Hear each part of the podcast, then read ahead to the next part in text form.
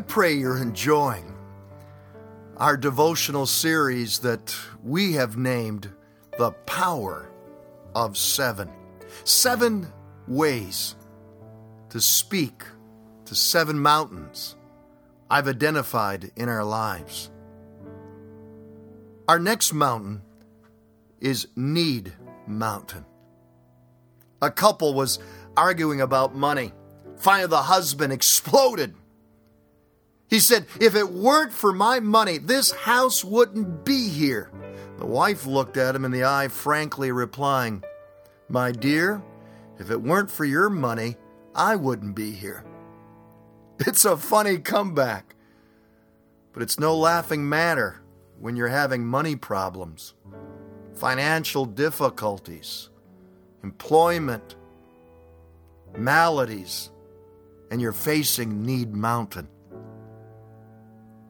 Listen, you will never ever find a teaching in the Bible where God wants His children living in need and in poverty. Rather, God's Word reveals how to speak to your need mountain. Rightly speaking to your need mountain begins by realizing it's God's desire to bless you. As long as you view God as unwilling or unable to prosper you, just that long, you will be staring at your need mountain. The Old Testament says in Jeremiah 29:11, "I know the plans I have for you, declares the Lord, plans to prosper you and not to harm you, plans to give you hope and a future." The New Testament echoes the same thought. In Romans 8:32, "He who did not spare his own son, but gave him up for us all, how will he not also, along with him, graciously give us all things?" Read the book of books. The Bible from cover to cover, countless verses declare God's desire to bring His favor into our lives. But why does God want to prosper us? Not just to meet our needs or feed our greeds, but so we can be a blessing to others. He blesses us to be a blessing. Pastors couldn't pastor. Churches couldn't be built. Missionaries could not be sent to proclaim the gospel of Jesus Christ without God's favor, God's prosperity. When Jesus revealed how to move mountains, He said in Matthew 17:20, "Truly I tell you, if you have faith as small as a mustard seed, you can say to this mountain, 'Move from here to there,' and it will move. Nothing will be impossible for you." Jesus here was not just focusing on faith's size, but also underscoring its potential. If Jesus only wanted to focus on faith's size, He could have referred to a grain of sand instead of a mustard seed. Yet try planting a grain of sand. You'll get nothing. Why? Because it's sterile, it's dead. But take the tiny mustard seed, plant it, water it, nurture it, and it will become an enormous plant-like tree which birds can nest in. More than being tiny, minuscule in size, the seed, in contrast to the grain of sand, is alive and full of potential. What has your faith and finances been speaking to your need mountain so that it can be moved? What has your faith and finances been speaking to your need mountain about? Have you been planting seeds or grains of sand?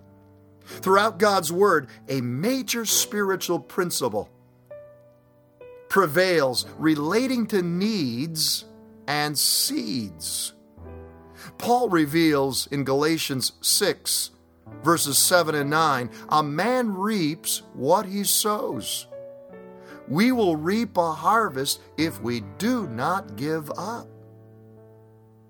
Listen, if you see needs, plant seeds so God can meet your needs. Jesus said in Luke 6:38, give and it will be given to you. A good measure, pressed down, shaken together, and running over will be poured into your lap. For with the measure you use, it will be measured to you. When we meet needs, God always meets our needs. There's no greater need to plant your seed in than God's work. So Paul reminds us in 2 Corinthians 9:6, remember this, if you give little, you will get little. A farmer who plants just a few seeds will get only a small crop, but if he plants much, he will reap much. If you'll determine to speak in faithful giving by planting the seeds of your tithes and offerings here at Lakeside to reach, teach, and keep souls for God, He will not only move your need mountain, He will give you abundance you cannot contain. One dear saint put it this way, I never give to get, but I've never given without getting. Start sowing your seed into Lakeside's ministry, missionary, and vision needs so God can move the need mountains in your life and bring you a harvest beyond what you can imagine, ask, or think. Remember, start sowing seed into God's work today so that He can send you His amazing harvest. Perhaps, as we've been talking about this mountain called Need Mountain, you're standing at the point of need right now. I want to agree with you in a partnership of faith, in prayer for your needs. Let's pray together. Lord, we stand today upon your promises regarding our needs. You said if we would be faithful in the giving of tithes and offerings, that you would throw open the floodgates of heaven and pour out so much blessing there would not be room enough to store it. Lord, you promised that you would meet all of our needs according to the riches of glory in Christ Jesus.